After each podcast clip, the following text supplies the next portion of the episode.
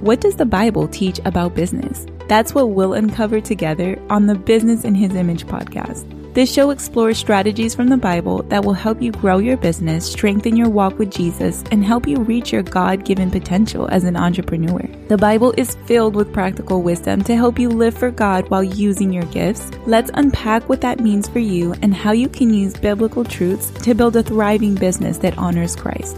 Now it's time to dive in. Do you struggle with imposter syndrome? You're not alone. That's why on today's episode, I'm going to share my personal testimony of struggling with imposter syndrome, what the Bible says about it, and give you some encouragement as well to continue pursuing God's calling for your life. Recently, God brought me to Deuteronomy thirty-four, and it is such a powerful scripture that I believe I've read before, but never in this way. So to give you a little bit of context, what happened here is that Moses had just died, and Joshua, his successor, was going to take over and help lead the Israelites into the promised land. It says here, starting in verse nine, "Now Joshua, son of Nun, was filled with the spirit of wisdom because Moses had laid his hands on him. So the Israelites listened to him and did what the Lord had commanded Moses. Since then, no prophet has risen in Israel like Moses, whom the Lord knew face to face, who did all those signs and wonders the Lord sent him to do in Egypt, to Pharaoh and to all his officials and to his whole land. For no one has ever shown the mighty power or performed the awesome deeds that Moses did in the sight of all Israel." If you have ever struggled with comparison or feeling like you are not able to do what God has called you to do, I know that this passage is really going to relate to you and bless you. Now, when I first read this, it really struck a chord with me because this is something that I struggled with personally. God has been speaking to me about what He wants me to do in ministry. And at times, I can give myself all the excuses in the world as to why I'm not equipped, why I'm not ready, why it's not a good time, why I need more time to get myself together. But that's not what God had to say. And at times, we do that. At times, God is showing us the open door. He's showing us that it's time to step out in faith, but we make all these excuses as to why we're not qualified. And the funny thing about this is that Moses went through the same thing. When God called Moses, he also tried to make excuses as to why he couldn't go and speak to Pharaoh and deliver Israel from Egypt. He made all these excuses. He wanted someone else to speak for him, and that's why God appointed his brother Aaron to help him. But it actually wasn't meant for it to be that way.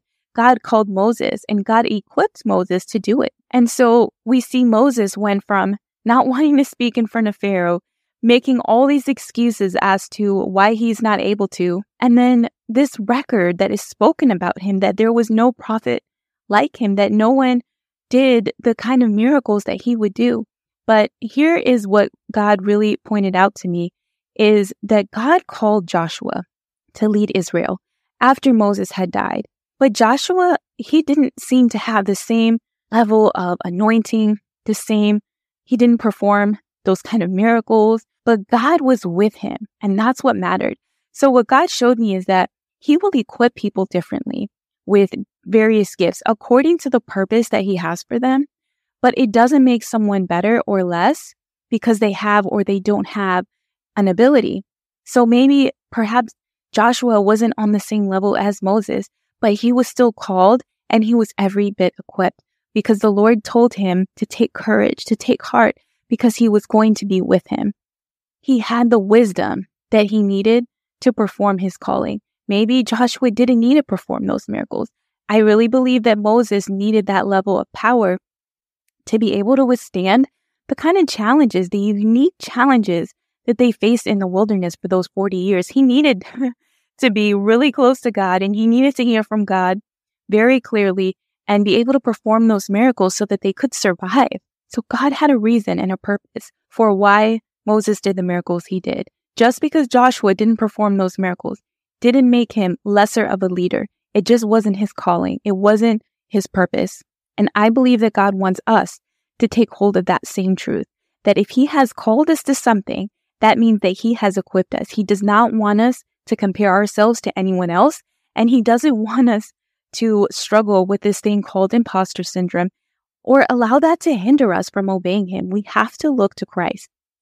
Now, as we close here, I want to leave you with a verse from Romans twelve, verse six, and I'm reading from the N L T version. It says, "In his grace, God has given us different gifts for doing certain things well.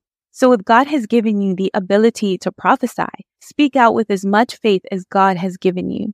I love the part of this verse where it says that he has given us different gifts for doing certain things well.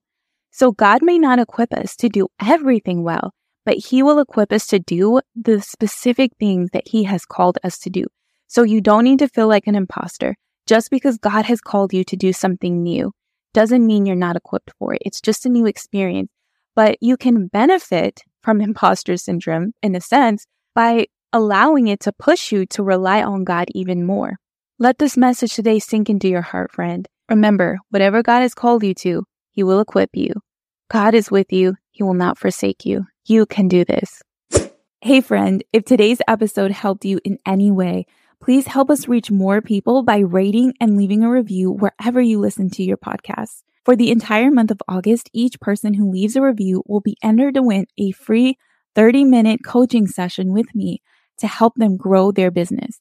Just rate and review and leave your Instagram handle as well so I can contact you if you win. Thank you so much, friend. Have a blessed day. Thank you for listening to the Business in His Image podcast with me, your host, Joe Harris. If this show has blessed you, please share with a friend and subscribe so that you can be notified when we release new episodes. My prayer is that God will help you soak up every bit of what you've heard today and help you apply it to your business so that you can see results. I'll see you next time, and may God bless you.